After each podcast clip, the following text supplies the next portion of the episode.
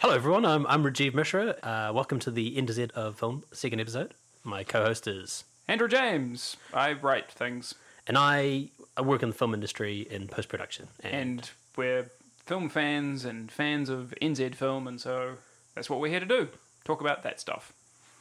So that's the first season is us talking about uh, New Zealand filmmakers, uh, New Zealand film of theirs, and then their uh, first Hollywood film or first international film. That's right. Let's go. This is the N to Z of film with Andy and Rajeev.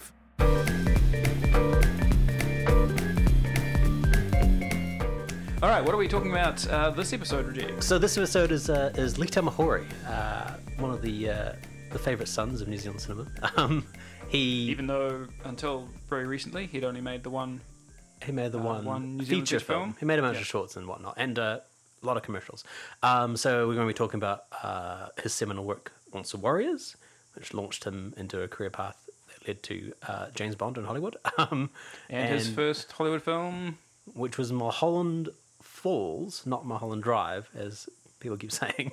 well, I keep saying. well, that's Mulholland Very different Falls, uh, which uh, is a period piece uh, set in LA in the 1940s. 50s? 50s, the Yeah. atomic age. I'm sorry, yeah, the 50s. Um, yeah, so all right. So, well, should we kick off with uh, Once Were Warriors? Mm-hmm.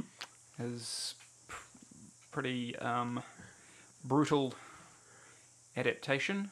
yeah, Um, I don't know how much we're going go into name. stories of, of, of what the story is about. It's it's about Alan Duff. Uh, so it's about some people who were once warriors. No, it's, yes, that's right. it is uh, set in S- South Auckland. Our people once were worries, Jake. Yes, exactly. Yeah, yeah. Um, I love when they put uh, the sort title of of the movie yeah with about uh, one Maori family uh, tackling issues of domestic violence and abuse and sort of how every, it, it all just kind of goes to goes to poo.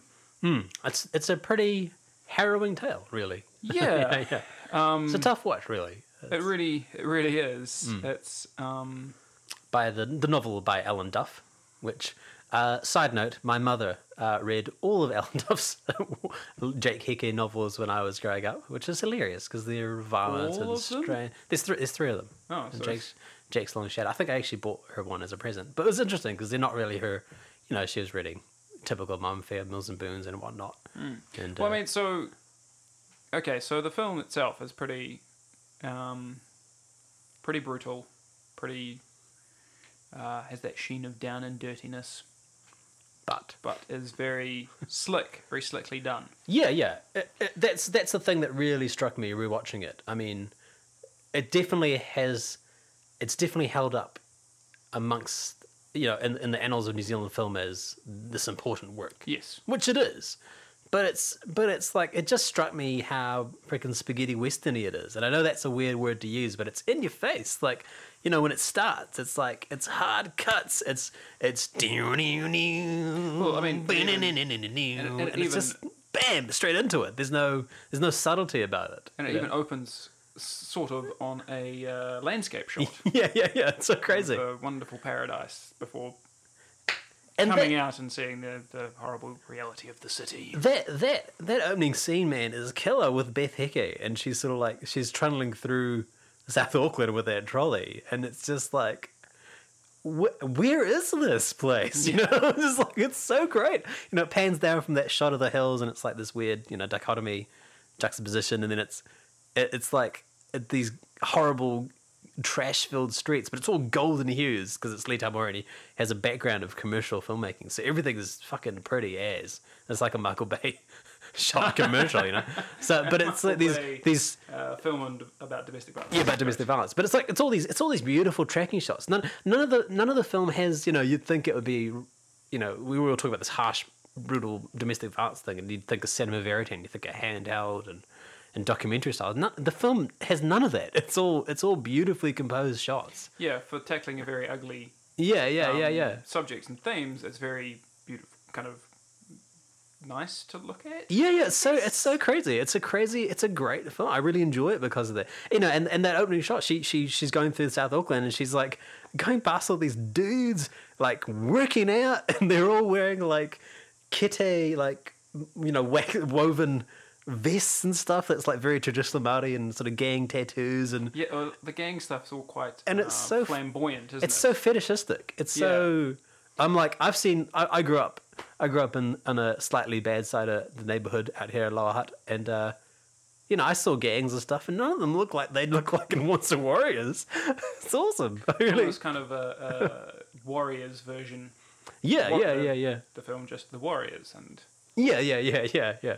And I guess uh, do you think like um, was sort of making it look good, dressing all of this stuff up a lot, to so people would actually uh, get people to engage with the subject matter because if it's um, like you say, if it was sort of all more cinema verite and it was sort of handheld and almost like a documentary, um, may have pushed people away.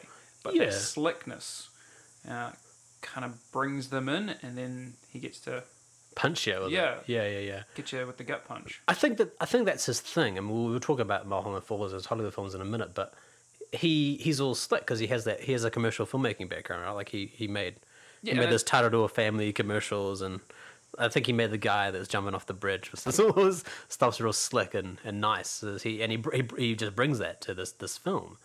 Um, but that's not to say it, it's it's a um, commercial. You know, a No. commercial hollow film. It's it's it's No, got it's that not to say slickness, It's, yeah, not with slick, the other but thing. not hollow.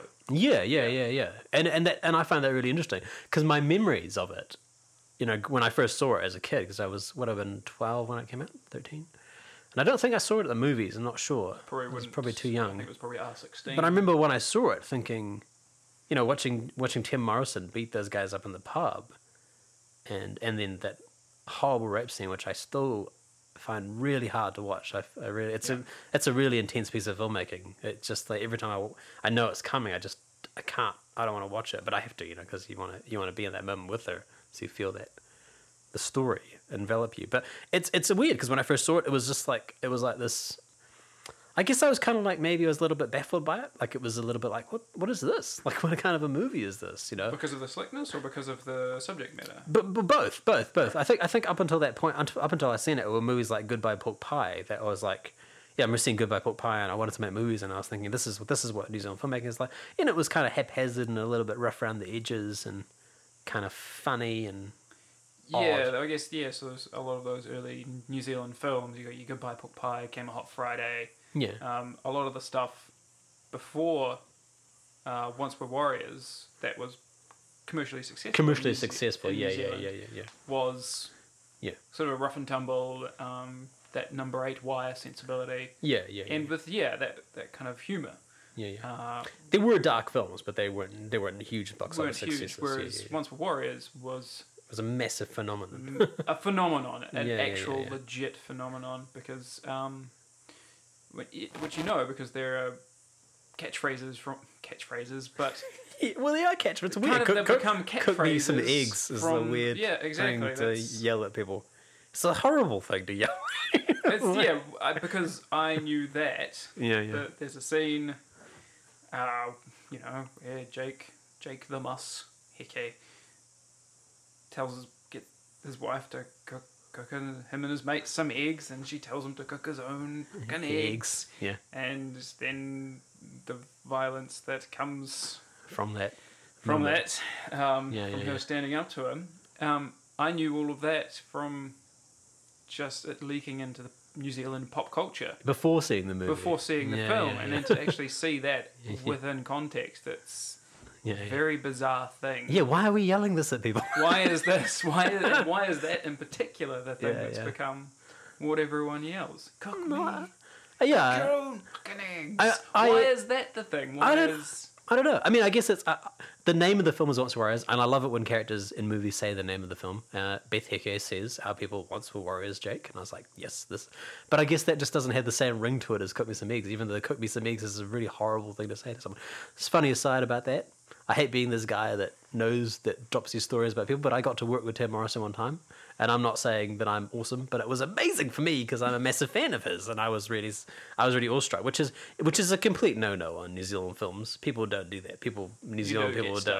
No, people don't do that. So it was very hard for me to contain my excitement about getting to meet Tim Morrison. I'm- I worked in a, on a splatter car comedy called Fresh Meat, which I liked, but I don't think the critics liked very much.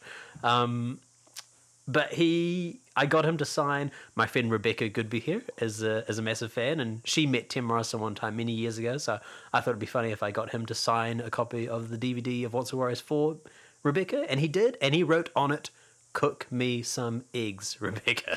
Tim Morrison. I thought it was, was Wow. strange and funny. That's, that's yeah. That is. I don't really know what to think about yeah, that. no, was because- strange. eh? Yeah, Well, yeah, like yeah. But uh, so well, let's talk very uh, quickly and briefly about Tim Morrison, shall we? Because this was in pretty much every way his breakout role. yeah, It's yeah. Cinematically speaking, so before, for those of you who are overseas and don't know, You may know Tim Morrison. of um, New Zealand pop culture. Tim Morrison was on a soap opera here, uh, Shortland Street. He was Many a year. many, many, many moons ago. Uh, and so then Once Were Warriors was was his first film. No, no, but it was a big, a big film. Uh, no. Oh, after Shortland Street, yes. Yeah. Yeah. Yeah, yeah, yeah, yeah. And then that sort of got him noticed by Hollywood quite a lot. Yeah. Um, he has been uh, a Pakistani pilot in Vertical Limit. He has indeed, yeah. Um, I believe a Native American witch doctor. Uh, yeah, a Native American witch doctor in a, in a, in a French western called uh, Blueberry, starring Vincent Cassel, which I've seen, and I showed to him on set, and he was really surprised that I'd seen that film because he hadn't even seen it. Um, oh, he's been a Mexican hangman in uh, From Dusk Till Dawn 3, Exactly, The Hangman's, Hangman's daughter. Daughter. yes, which I think is the best from Dusk Till Dawn sequel. and uh, Boba Fett's dad, Jango, Yeah. Probably his most famous role. which is what probably most people know. know from. him from. Oh, that guy, Tim Morrison. Yeah. He he la- later on he was the bad guy in in WWF's The Marine Part Two. Uh, he was also in uh, the Scorpion King Part Three. um, he's been in Not all, all not- sorts of let's- things. let's not not super great films, shall we say? Got guy's got to pay the bills. I mean, I'm. But just- yeah, but um, in Once Were Warriors, it's it might still be his best performance. I I think he's good in Not that I've seen most things he does. To be honest, I think it's the I think it's the film in which he gets to flex his acting muscles the most. Yeah, he really he's a force. Yeah, I think I, mean- think he's a good actor. I think a lot of people write him off as not being good. I think he's a great actor. I think he just needs good material and a good director behind him. He, but he often, I think, ever since he was in Star Wars, he gets put into these um, genre films that are just subpar. You know, like yeah, yeah. So so, but he was. I mean, I, I remember reading. God, I can't. Was it in the beginning that that that book we had to read in film school? Uh, that he was not considered a favorite uh, for the role. People were concerned because he's he's not a he's not a terribly big fella, and he's never been intimidating. So people were a little bit. In his previous role, Shortland Street. He was, Oh, it was Reno. good-looking doctor. Yeah, he was a good-looking doctor. Like he was like the George Clooney of He was Shortland yes, Street. the George Clooney of our daily soap. Yeah, yeah. But he was, uh, um, it was Rena Owen. There was a, uh Julian Arahanga, who was uh, an actor who was in The Matrix. Remember him from The Matrix? He was also, he plays the eldest son in um, Once Were Warriors. He went on to make a documentary about uh, uh, Once Were Warriors, Where Are They Now? Uh, and in that, I'm pretty sure it was they were talking to Rena Owen, and people were worried about Tim, like being able to bulk up and being able to be intimidating in this role. Right. And people were like, "Well, he's never done anything like this before." And I think there was a lot of a lot of things going against him.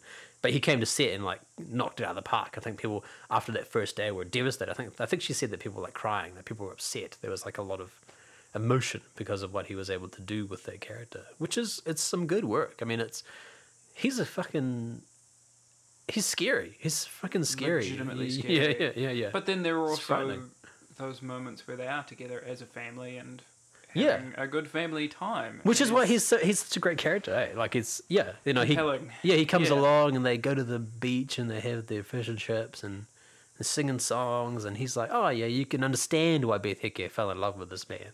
He seems Yeah. charismatic, but then that dark side, man, just gotta get out the way. It's bad.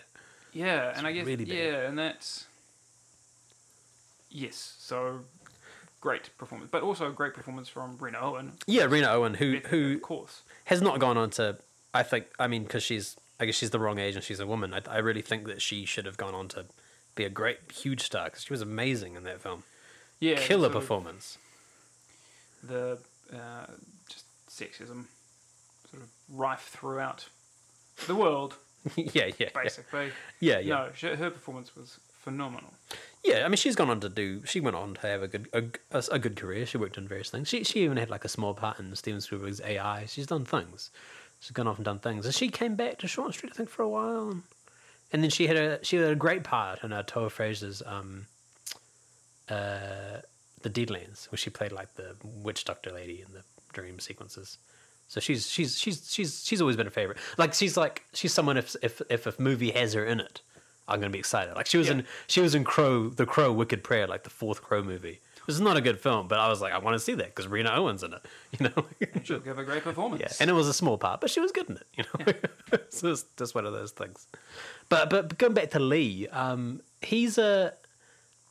I think I think he really got some really good performances out of these people. Like he got, and he really captured something. Like I don't know anything about South Auckland. I'm not. That's not my hood. I didn't grow up there. But it just feels like, even if it's not authentic, it feels like he really created a world. Like it's a real good world building exercise. That he Yeah, did, you know? maybe it's that kind of um, the fantasy to talk about the reality, Yeah, yeah, yeah. which a lot of good stories do. Yeah, know? yeah. Cliff Curtis was in the film too. We Yep. talked briefly about Cliff. Him and Tim Morrison have the same agent, but Cliff has managed to work with people like Martin Scorsese in his life. where he played um, uh, Hispanic. Hispanic. Um, He's played Pablo Escobar. he played, he did, yeah, and uh, he's been on TV. He's in that new uh, Fear the Walking Dead TV series. Where I think it's I don't watch it, but the Hollywood role that he is playing a Maori. he's playing a Marty. Like Yeah. they were like, we're gonna make you. Mar-. It's not his first Hollywood role. He was in a movie called Virus. Uh, Where, oh yes, with, Lee, with Jamie Lee Curtis right. and uh, Donald Sutherland. It's a terrible film. I think Jamie Lee Curtis has even said it's the worst film she's ever made uh, on the record uh, as saying that. Um, but he plays a Maori in it. He there's a scene where they, they play they play like seafaring pirates, and they're going to board the ship which has been taken over by this alien virus mechanical biological machine. And there's a scene where they're like they're like going through this ship and like they're going to steal the, the good stuff of it. It's an abandoned ship. And the character's going what are you going to do with your money? And the guy's like i'm going to open a restaurant. I'm going to do this. I'm going to do that. And they ask. They turn to they turn to cliff's character who's called hikoi and they say what are you going to do with your money and he's like oh i'm going to open up a kura kaupapa back in new zealand and i was like hey Oh, wow, he's being like- a Maori. totally legit. yeah yeah yeah Go. yeah, yeah, yeah. I don't know. Something obviously he would have added to the character. Sorry, we're we're we're, st- we're, we're, We were talking going about, uh, away. Lita for- Mori. Lita Yeah. Mori. Sorry. Um, uh, what else did you want to say about Once Were Warriors? I think have we covered. Well, I just um, I think there's a lot. I mean, it's a very confronting Yeah, film, especially uh, for uh, you know middle New Zealand. yeah, yeah, yeah, yeah. Um, and going back to how we were previously talking about uh, Utu, and so that's kind of almost a natural progression from Utu to uh, Once Were Warriors. The how you know things aren't as hunky dory yeah, yeah, yeah, um, yeah, yeah. between the Pakeha and Maori as um, as a lot of Pakeha I think would want to believe. Yeah, I, I do feel like Once Were Warriors. I mean, there's not necessarily, it doesn't necessarily d- deal with the dichotomy. I mean, it deals with the fact that a lot of Māori are broken, and I guess that's Yeah. a it's a leftover from colonial times. But um, it does it does. I think it's an outlet for. I think if a lot of a lot of Pākehā would think that it's a, a Maori story, and like I remember the reason I'm talking about this. I remember very clearly reading a bunch of reviews on IMDb written by New Zealanders that were like, they were like, you know, the the, the thing they latched onto was like, this is a movie about domestic abuse and Maori families, and Ma- Maori have got issues, Maori this, Maori that. And then I read like a review from like a, a Canadian. It's like, yeah, we've got issues with our native folk as well over here. I was oh. like, I'm not sure whether you hmm. whether you're getting the the point of the film. like, I'm not sure that's what that's what they were trying to talk about. It's it's like yeah, there's there's issues here, but it's not necessarily a Maori problem. And then if it is a Maori problem, it stems from issues of colonialism. It's not like it's not like a look how bad these Maori people are. We're going to Yeah. make a movie about It- about no, them. exactly. It's, It's not a really strange thing to think. I don't know where people get that viewpoint. I love I love that. I love reading reviews from people that hate stuff oh, on IMDb. crazy. it's awesome. Yeah, it's great. It's great. It's just it's it's it's interesting to see how what other you know like. I always think, oh, there's always different viewpoints on films. People like this, people like that. I like this, I like that. But then when you see like something that's where did you get that reading from? You know, it's really yeah, a interesting. viewpoint that you just have no idea where it came yeah, from. Yeah, it's awesome. Yeah. I love that sort of stuff. Uh, cool. Well, let's move on to Tamahori's Oh, Hollywood. Just briefly, Oh, Lee Tamahori was the um, he was a boom on Goodbye Pork Pie, and then he was like brought on as a first AD for Utu because um, Geoff was Pakeha and he thought he needed a Māori advisor, and he was someone that was he put Lee in a position of uh, importance on set. One because he knew he was good. Lee Tamahori is obviously very uh, good at what he does, but also he was he was Māori, so he was able to work as the advisor on that. So that was a natural progression from the previous episode into this one. Cool. Okay. Well, uh, Lee Tamahori's first Hollywood film, Mulholland Falls, Uh, with Nick Nolte in the lead role, and geez, uh, it's quite a lineup of actors. You've got Chazz Palminteri, you got Michael Madsen, um, Chris Penn. Chris Penn, Uh, Joe Connell, Joe, Jennifer Connelly, uh, John Malkovich, Melanie Griffith. uh, William uh, S. Petersen turns up. Yes, yes, that's what I wanted to It's talk okay, about as well. Actually, William Petersen showing up in another Kiwi's first Hollywood film. Yeah. He very quickly um, leaves the film. He does, though, yeah, after yeah. being tossed down the eponymous Mulholland Falls. All right, so we should probably talk about the film. If no one's seen So- it, hopefully people have seen it. But Yeah, so Mulholland Falls, so set in the fifties. Um, uh, squad, I guess, like a the Hat Squad, yeah, like the the gangster squad. yeah, like Uh, that was the- done with Sean Penn, the Sean Penn film later on. Yeah, the team of um, cops in the LAPD who were basically tasked with breaking up Organized crime. organized crime, sending mobsters back to Chicago. We don't have mafia in LA. Yeah, yeah, Exactly. Yeah, yeah. Um, with very little in the way of rules or guidelines or um, desire to follow the rule of law. A film in which Nick Nolte is perfectly cast. Amazing. He's fantastic. uh, and so it's basically a murder mystery. Um, is the main impetus. Um, when a young woman is found in the middle of nowhere, basically, looking like she's been run over Crushed. by a steamroller. Yeah, yeah, yeah. um, and wasn't moved or anything. And it's also a young woman that Nick Nolte had an affair with. Mhm. And then there's government secrets and all sorts of other things that come into play. Atomic bombs and whatnot. Yeah. Yeah, it, it's a it's a what is it? It's a it's a period piece that's also very slick. I think I think Lee Tamahori's commercial background lended itself very well to um, Hollywood agents or whoever was doing scouting, Yeah. going, look at that film that he made. We can get that guy over here, and he can make films for us that are like our films. You know, like he already had that sensibility about him, and it's it's a pretty film. Mulholland Drive is a pretty film. It's a very Nicely- pretty film. And it's also a film I enjoyed quite a lot. Oh, good. Oh, I'm glad. So we agree on this one. Me and you together. That's yes. good. Yeah, yeah. Um, I think my favorite thing was just uh, those four guys Yeah, yeah, I was gonna say. in, in the car driving about having a laugh. So they're Um, four very similar looking guys. They're all Yeah, they're all big, very broad shouldered. Yep. And there- there's this one scene where they turn up to the crime scene. You know, where they're they've got that guy, the Jennifer Connelly's like boyfriend, his gay, her gay boyfriend, and they're sort of babysitting him, and he gets killed in the sequence. And then they have like they have like the the aftermath. The what do you call the forensic crime scene guys? yeah. Doing their thing, and then the Hat Squad turn up. They're like these four giants walking among all these like scientists and stuff. Because it's like Nick Nolte and Chazz Palminteri and Chris Penn and um, Michael Madsen. Michael Madsen. You know, like these big guys wearing hats and and they're also wearing suits. Yeah, big big zoot suit sort of suits, and it's just it's just funny. I just find it amusing, but also awesome because it's like it's clear that.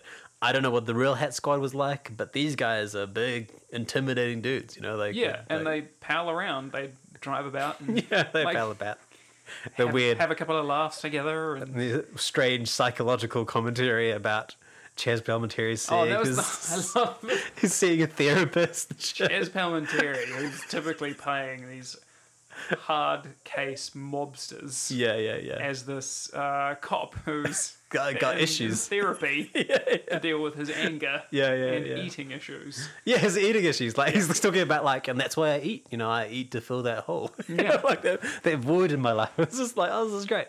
There's that awesome scene. Like there, I think I mean, this is obviously due to the screenplay, but Lee, I think Lee understands that sort of uh, masculine bond as seen in Yeah. uh, Once Warriors. There's the, there's a great scene where where uh, Nick is clearly having a bad time uh, with the fact that he's possibly going to get find out that he slept with this this prostitute and had an affair, um, and he's sort of they've got she's the not a prostitute. no, she's not a prostitute, but she but she's uh, well, again the plot's of the story. She's filmed herself with lots of guys. Yes. and uh, but then gonna the be question a is, yes. stuff. Um, but but there's a scene where like the this film gets sent to the department and and he and he starts freaking out because it's like it's her sleeping with John Malkovich, but he was like, oh, it's the same hotel room I've been in, and he starts freaking out. And he gets real angry about it, and and you know he sort of like goes off into this room and a half, and Chazz Palminteri comes along and tries to talk to him, but they have this. They're very, you know, they they're clearly very good friends. There, and he's real angry about it, and Chazz knows his character knows when to back off. You know, he knows it's the Yeah. time to, to leave the room. And Unspoken bond. yeah, and they're not angry with each other. They just know that that's that's the thing, and it it just seems like there's the the film is, you know, it's not deep in characterization, but it has these little moments that has- really work. It's, it's not um, particularly, I guess, subtle or anything, but it doesn't shout things or you know, Yeah, yeah, yeah, character Um, dynamics and relationships. Yeah, it doesn't yeah. sort of shout them out from the rooftops No, a lot of the time. it's and it's I like the fact that it's kind of a small film, like it's a small murder mystery as a Yeah, like it's re- it's a relatively contained. yeah.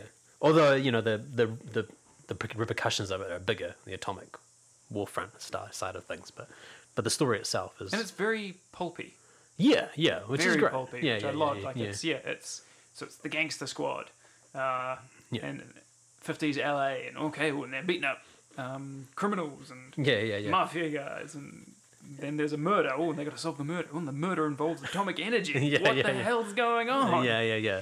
And they're tossing the dudes off Mulholland Falls and Yeah, tossing and people like off a cliff. and- one-liners and chucking cigarette butts in their faces and stuff. Yeah, they're all very. it's awesome. There's just a lot of. Oh man, it's so good. And they go they go to the military base because that's where they they find out there's a connection there, and they and um oh um. Tr- Treat Treat Williams. Williams. turns up as like the head of the military thing, and have this like big fucking fuck you, fuck you sort of thing going on, and they they they drive up to this gate and they're like Michael then- Manson's oh, trying to I, th- that- I need to talk about this because this is one of my favorite moments in the film. trying to I pick the why. lock. It's so so um, Chris Penn goes to shoot the lock off. Yeah, and yeah, Michael yeah. Madsen's like, no, no, no, I can do this. I this. can do this. You've been watching too many movies, kid. And he just kind of Michael Madsen's up to the lock with some lock picks. Starts picking, and it's kind of taking a while, Yeah, yeah, yeah. taking a while, taking a while. So Nick Nolte just gets him out of the way. Says, "I'll do it." Yeah, yeah, Okay. yeah. Hand goes to hand him the lock picks, and Nick Nolte just shoots the lock off. off. And then Michael Madsen, this is my favourite moment in that bit, just tosses the lock picks away, just like Throws him on the ground. eh? done with it. yeah, that's the sort of thing that I really like about this film. Like those four guys really work well together. I thought that they. Yeah, I could have just spent the entire film just about bowling about with those guys for a day. Yeah, yeah, Like yeah. when Chazz Palminteri complains about uh, Nick Nolte always being the one that drives. and then, okay, well, you can have a turn. And so he has a turn and he's He's really shit at driving. Awesome. backs into another car. Yeah, yeah, yeah. It was good. And it was, it was, and it was a cut. It was just a straight cut, like they're complaining. And then it cuts, and then he's he's driving. and He's real happy. He's Jasmine So just happy. smart driving, like smiling away at himself. And it's, oh man, it just, even, I was think just as I was thinking this, the movie was specifically saying it. I was thinking, oh, they always sit in the exact same yeah, yeah. seats in the car. And then Chazz Palminteri asks, Why, why why is all this? sit in the same seats? and he's like psychoanalyzing it because of his therapist. um, um, I think that Lee has brought this from his from Monster Warriors specifically is the uh, the understanding of a married relationship. It's really interesting. It's also quite small in there, but like I really it's feel like a large part of the plot almost. It's yeah, yeah, yeah. actually the one weak point of the film, I feel. You feel I, I I don't feel like that. I feel like I feel like he really loves um Meg um uh, what's her name Melanie Griffith. Melanie Griffith, uh, and he's very remorseful that he had this affair. But at the same time, he, he loves Jennifer Connelly. Like he's he's not none of it. Are, none of it is done out of spite or malice. I just feel like he's he's made a mistake and he's wrong and he fucked up pretty badly, and he's going to have to do a lot of work to get Melanie Griffith. well, uh, that, that's trust actually the one thing I really liked. It, the end. At the end, she yeah, just walks she away. walks away. Yeah, yeah, yeah. Um, and he's accepting of it. He's all like, because yeah, yeah, fucked up. because of what he did, she's done. yeah, yeah, yeah. Um, I don't know. It just it doesn't feel um, like that relationship between those four guys was great, and they they all worked well together, and you wanted to see more of them. I just that Nick Nolte, Melanie Griffith, they were it just needed. I don't know, just another little thing. It, it might have needed. I, I know, I, and I, mean- I agree with you that it didn't necessarily work 100, percent but I think that's the that's the failing of a typical Hollywood film. If it, if it was if it was more than what it was, then it would be a better movie. But what what we're looking at is an enjoyable but very standard film, right? It's Yeah, not a- like- yeah, yeah. Which sounds, you know, damning with faint praise, but that's a really hard thing. But you don't get you don't get them very often. No, like you yeah, yeah, can't yeah. imagine a film like this. No, like you know, you have something like LA Confidential that's next level, but you don't you don't get stuff like what what we saw was a pulpy period piece that really That worked. really works. was- yeah, yeah, works in yeah. the moment. Yeah, yeah, yeah. And it- that, that it's just that that's what I mean. Like the Melanie Griffith stuff. Like I think it, you know, like Kim Basinger's stuff is clearly much more developed in LA Confidential.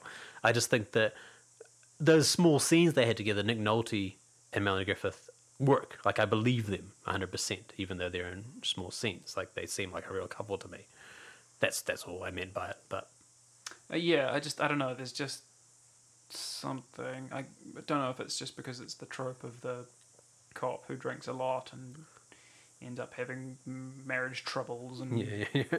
that he brought upon himself and all of that sort of thing. But uh, yeah, It felt it felt real film noir that the way that she walked off. Like it just it just seems like I can imagine it, it easily them them just being reconciled, you know, like in, in other films. So I thought that was a nice touch. I yeah, and it is a lot. very it's a pretty downer ending overall.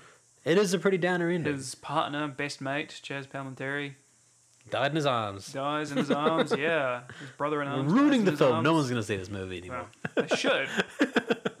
really, really should. Yeah, I do. I do feel like it's a forgotten film that people don't talk about. Like I was like reading lists of, oh, these are my lists of my favorite cops and robbers films, or my lists of my favorite period first films. It's never on those lists. I reckon it should be. I reckon it's a good film. Yeah, I don't know why it didn't do better or or anything. I actually don't know the figures whether it did No, badly or not, but just in terms of even lasting in the pop consciousness. I think I I think I remember you know back when we were watching movies out of was nine ninety six so we were in high school. I think I watched this without even realizing that it was a Lee Tamahori film. I think I was like, oh, I really want to go see this. Let's go yeah, see this. Nick, Yeah, Nolte yeah, yeah. Yeah, it's like gangsters and hats and chases and stuff. You know, and then it was just an added bonus that it's made by Lee Tamahori. It's cool. Um, yeah, it, it it seems like a fun a fun film. It's, it'd be interesting to see how it was billed and how it was perceived at the time. Like in the last episode, we talked about Pauline Kael and stuff. I don't know. I didn't really read any reviews for this one. I didn't do much research. I probably should have done some more. Apologies about that. don't say that. listeners. Just, just, just don't say it. we don't. We don't have anything. I've done uh, tons of research. Okay. I haven't, but I can say that I did. Because because I don't know what the general consensus is. But I mean, it's, it's it is like people talk about LA Confidential. They don't talk about No, Mulholland Falls. No, because it wasn't nominated for anything or anything like that. But um, but it's some great performances. I mean, J- John Malkovich is in it, and he's he's great at He's it. bizarre. it's just I don't know. There's, he is, yeah. Where you're like, oh, you you had an affair with her too. You, you know, like, like you go. I understand Nick Nolte. You know, like he's clearly masculine and desirable and within the, the realm of the story. I don't quite understand. I guess you're powerful, John Malkovich. John Malkovich's character is powerful, so maybe that's what attracts I don't know. don't- It doesn't really matter. Sort of, yeah. for But he's good. I mean, he- overall plot mechanics. He comes along and he's sort of decrepit later on and sort of dying from radiation poisoning. Hmm. But yeah, like I just enjoyed watching all of these actors doing their thing. Yeah, it's in, it's interesting. It's interesting to talk about whether Lee Tamahori's much of his I'd, I'd, his uh, auteur theory, as weird and annoying as that can be, whether that works in this scenario. I, I really feel it works in Utu to Young Guns two. Like we can, I can Yeah. see, I can see I don't know what Geoff in there? thematic stuff carries over, for example, or concerns that you could possibly then, you know, talk about the auteur theory with, with Once Were Warriors and Mulholland Falls. Yeah, I don't know. Uh, the only thing I can see that really very easily clear comes through is the commercial sensibility of Lee Tamahori. which is Yeah. not a It's like you can point to Spielberg films and talk about the father issues Missing that come through and there. stuff. Yeah. But uh, the commercial sensibility is not really a overall theme of a Yeah. director's work. Yeah, yeah. It's interesting. I, the the the sexual thing is interesting because I remember reading an interview that said Lee Tamahori was like, I don't I don't depict sex on the screen. That's not something I'm in, I'm into, which is funny because there's a rape scene. It's not like consensual sex, but it's still sexually related in Once Were Warriors. And, And then then Mulholland opens, opens- with like a freaking nude as Jennifer Connelly, a beautiful woman, uh, having sex on screen like straight away. You know, like, Yeah. it's just like. So I'm not. And then of course he goes and does a Bond film where there's lots of sexy times happening. Yeah, I, I guess I guess I could be completely wrong with the quote. If if we get any listeners that are well versed in Lee Tamahori law, maybe they can put me right. Please let us know. yeah, yeah, yeah, yeah. but yeah, Lee Tamahori's uh, career trajectory is just he went off, he went off, went off the rails. like he went, he uh, what did he do after this? What was He- directly after Mulholland Falls? Was that The Edge? Was the Edge with uh, Alec Baldwin. Lots of behind the scenes Oh, stories. another about that. Baldwin brother. Another Let's Baldwin. not forget the the forgotten Baldwin brother in Mulholland Falls, Daniel. Daniel. Yeah, yeah, yeah. I don't know if he's in anything else. No, that was Daniel, right? Yeah, No, wait. Daniel Baldwin. Just Yeah. that one scene. Uh, Was two it William? scenes. He turned up and said, "You give us the film. I'm from the FBI." Yeah, I'm from the then he FBI. tossed the house, and then he got beat up. That's right. Yeah, you got beat up. An amazing beat up scene um, by Nick Nolte. Um, I can't. I don't. I get the feel. I, I want to say Daniel, but then I think Daniel Baldwin was in John Carpenter's Vampires, and he, you know, he's kind of fat and out of shape. And I, I have no idea. They the Baldwins ten, there's like tend to. there's like eight, eight of them. Yeah. So. um. Sorry. Why? Why? Why are we talking about? So Tamahori. So the Edge with Alec Baldwin. Oh, that's right. Yeah, yeah. Uh, should get it up on, on there. Um, uh, oh, oh, the James Bond film, obviously. the Uh, James Bond film that brought an end to the Pierce Brosnan era. it did. It did. I, it was- I, for a very long time, I was an apologist for that film, simply because I'm big on New Zealand filmmakers because I want to be one myself. I am one myself, and uh, I was all like, it was good, and I can't do it anymore because No. it's just not good. It's just not good. I don't think that blame can be laid at the feet of Lee Tamahori, perhaps. I think Lee Tamahori is No, very I mean, good at shooting I these think- things. yeah, like, and I mean this as a compliment. I think he's a very good director for hire, almost. Yeah, You know, be, he can come in and make a make a film that looks and works. I yeah, I, I mean it's it's weird. Like you know the those those Cahiers du Cinéma guys, they like they exalted people like John Ford that work within the system and put their own things into into their work. I think it's harder in this in the today's system to put your own stamp onto stuff. You have to really be someone big like Spielberg in order to do it. I think mostly you get brought into studio pictures to direct studio pictures to do the best job you can. I don't think you can bring your own thematic ideals into them as easily as, or unless you're a super master like John Ford or whoever it is. It'd be interesting to see what Mahana is going to be like. That that that Yes, I Lee that I, Tamahori's new film, Yeah. his first New Zealand film since Once Were Warriors. yeah, I, I feel like that would be the judge of whether oh are there thematic ideals that carry on through his New that Zealand concern work. and that concern Lee Tamahori. Yeah, yeah, yeah. It's hard. Like, what are the thematic ideals that run through uh, John Nicolas Cage's Next and James Bond's Bond Twenty and Mulholland Falls? Like, it's a, and the Edge. Like, I don't know. That's right, he did next. yeah, yeah, yeah, yeah. hey, hey, hey! To be completely honest with you, uh, Lee Tamahori's Next. I've not seen beginning to end, but when I was on TV and I started watching it, and first time I'd ever seen a Philip K. Dick adaptation where I go, this character that Nicolas Cage is playing feels like a character that I would have read, like what I imagine in my head. It never happens with Philip K. Dick novels. Like it never happens. Like Blade Runner and uh, Total Recall. None of these films feel like I've I've read all those. Well, a whole heap of his novels, and they never feel like that. Whereas Nicolas Cage is sort of walking around this. Uh, have you seen it? yes. He's walking around this time ago. casino trying to avoid the guys chasing him and stuff, and it's kind of funny and quirky. And he's wearing a weird jacket. and He's got terrible hair, and it just felt it felt to me like a like a Philip K. Dick character in my head. The way he was acting and moving, and the way he was talking. Uh, I may could be completely wrong. I never saw the film all the way through. By the end of it, I might be completely disagreeing with this thesis. But those first ten minutes that I saw felt like a Philip K. Dick novel, and I'm going to lay that squarely at the feet of Lee Tamahori, Okay. doing a good job. Well done. well done, Lee Tamahori. Uh, God, I really I can't remember. I'm trying to remember what other films he's made, but but he um, Oh, no, I oh Triple X Two, uh, Right. which which Geoff Murphy ended up being the second unit director on. Yes. Uh, um, well, I mean, and all of those films were successful enough. Like, yes, the Oh, James Al- Bond Along Came a Spider. Die Another Day was no good, um, but made money because it's James Bond. I would say that Triple X Two is not very good. I mean, these are all subjective things. There are people Yeah. out there that love Triple X Two. I didn't think it was that good. I also didn't think Along Came a Spider was very good. Uh, oh no, no, that's not true. I think Along Came a Spider was very good. Actually, I really liked it. I'm going to flip hundred percent, just like that. I do think that it has a really, really horrible, horrible CGI car crash at the beginning, which didn't need to be a car crash. Yes, it does. I that was I did not understand that. It's Hollywood, right? They throw cars off bridges all the time. Why? Why did this one have to be a CGI car? I don't I don't know.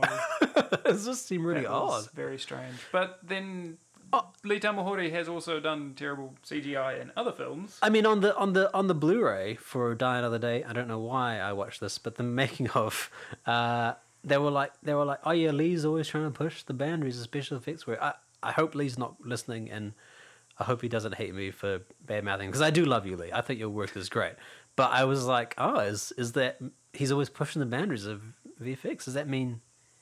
He was directly responsible for that car in Along Came a Spider. you know, I was just going, oh, that's weird. Some strange effects work. Yeah, and yeah. the effects work and Die Another Day with Yeah, Brosnan surfing. the-. The, yep. yep. And uh, the the I don't know if anyone out there has seen Triple X two, but the there's a scene in it where there's a car on the rails, and it's all CG for no reason. It just doesn't look real. I mean, this this is a conversation for another day. I mean, I get I guess I'm just becoming old. I get very tired of CGI that doesn't work. When Well, I mean, it's it doesn't work. That's the thing.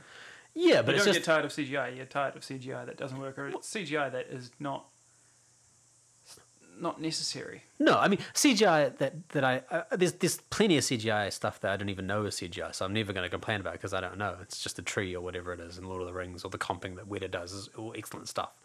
But it's just when you notice it when you're like, well, that doesn't look real, and it just happened. It just It's jarring. well, I worry. I worry that I'm just getting old. I, to me, it feels like it happens more and more now. I don't know whether that's true, but that's what I feel like. It'd be interesting to see what an 18 year old kid thinks about the state of CGI in the, in the film industry now. Yeah, they're 18. I don't trust their opinion. They might think it's fine.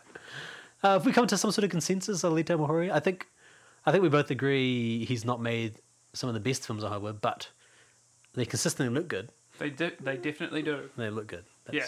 I, well, he's got a very good eye, I think. well, Holland Falls might be as. It's definitely my favorite of his Hollywood films, I, I, I really like The Edge, but we're not really talking about The Edge today. I thought The I Edge was really good when I saw it. and I do.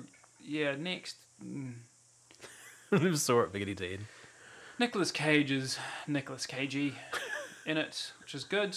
But uh, yeah, Mulholland Falls. I was surprised as Had you how not seen much it? I enjoyed it. I had seen it previously, Oh, years yeah, and years and yeah. years I ago. thought we saw it together. Yeah, yeah, Um, yeah.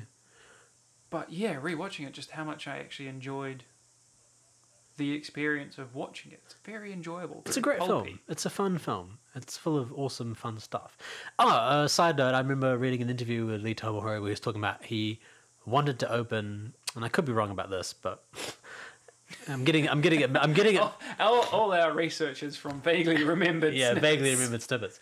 Uh, it's it's it's weird because my memory is that he said, "Oh, he wanted to start it off with casinos and people having a good time in restaurants and casinos, and in the background." Backdrop was uh, was uh, atomic explosions happening in the Nevada desert, which is confusing because I think the movie said the movie said in L.A. and I think what he was talking about was L- was Las Vegas. I could be getting myself confused, but there was a story about wanting to start the film with people having a good time and having atomic explosions in the background, and I thought that's a cool, that's a cool image. a he's cool- he's yeah. got good imagery going on, like really yeah, cool. yeah, good, uh, good uh, visual sense. Obviously, they couldn't do it a budget or whatever, whatever the constraints were. But yeah, just extremely good visual sense. I mean, I mean, we didn't talk about we didn't talk about that rape scene very much in in Once Were Warriors, but that I still think that's one of the best. That's probably the best piece of filmmaking I've ever seen out of Lee. Like that is some freaking Confronting. horrible but- scene, and then she like hangs herself. You know, yeah. ruining the movie for everyone that hasn't seen it. um, uh, but yeah, it's it's one of those things, you know, and it, it's it's funny, eh, when you when a movie makes you have a physical reaction like that. Like it really had a physical reaction. Like I want to I want to stop it or I want to turn away or you know I don't I want it to not happen, but I know it's going to happen. He's using that language of cinema so well. yeah, yeah, yeah. It's a horrible scene. Yeah. yeah. And then he beats, you know, he gets his comeuppance, Uncle Bully. Uncle Bully. Exactly. Very, very Uh, famous. Also, sequence. another meme that has filtered into the New Zealand pop culture, pop, pop consciousness Yeah. that has a Uncle very Bully. disturbing um, uh, genesis yeah, yeah, yeah. in the actual film. Like an Uncle Bully. Yes. So on that positive note, shall we wrap things up for our, Our second episode. I think so. I think we're Lee good. Tamahori episode? Yeah. We, we conclude that Lee Tamahori is good. We like his films. Yes, and uh, quite looking forward to um, Mahana. Mahana, which is a new film. Very topical. We're so topical. So very topical. Uh, this probably will. This who knows when this podcast will come out? It might be out We might have just- long after. We might have just a- aged this podcast completely. And we Yeah. were like, that was out weeks ago. Oh, well. Or or uh, so I'm looking forward to Mahana or Mahana. That was really good. I yeah, yeah. felt, It was a great film. Um, yeah, Tamahori yeah. ga- got another great performance from uh, Tim. Tim Morris. I'm glad. That's a nice com- that's a nice combination. Tim Tim getting to work on something great and Lee Tamahori getting to work on something great. Yeah. So um, we should give a big shout out to Dan we should also yes, yeah. This uh, episode of the podcast is recorded in the luxurious Rancho Notorious Studios. Uh, thanks very much to Dan Slevin for hosting us here. Yeah, thank you, Dan Slevin. And uh, we'll wrap it up and we'll see, talk to you guys next time. You can find me at uh, on the Twitter at Andy James underscore Inc. with a K. And where can they find you, Rajeev? Oh, I, you can find me at uh, at Rajeev Film, R A J E E V F I L M. It's a weird foreign name. And that's how you spell film. So that's good also. Uh, please, you know, do the usual podcasty things that you do with a podcast. Comments Share it, likes leave shares. comments, and let people know about All it if you like good it. Good social media stuff. Yes, that stuff. Thanks for listening. Toodaloo.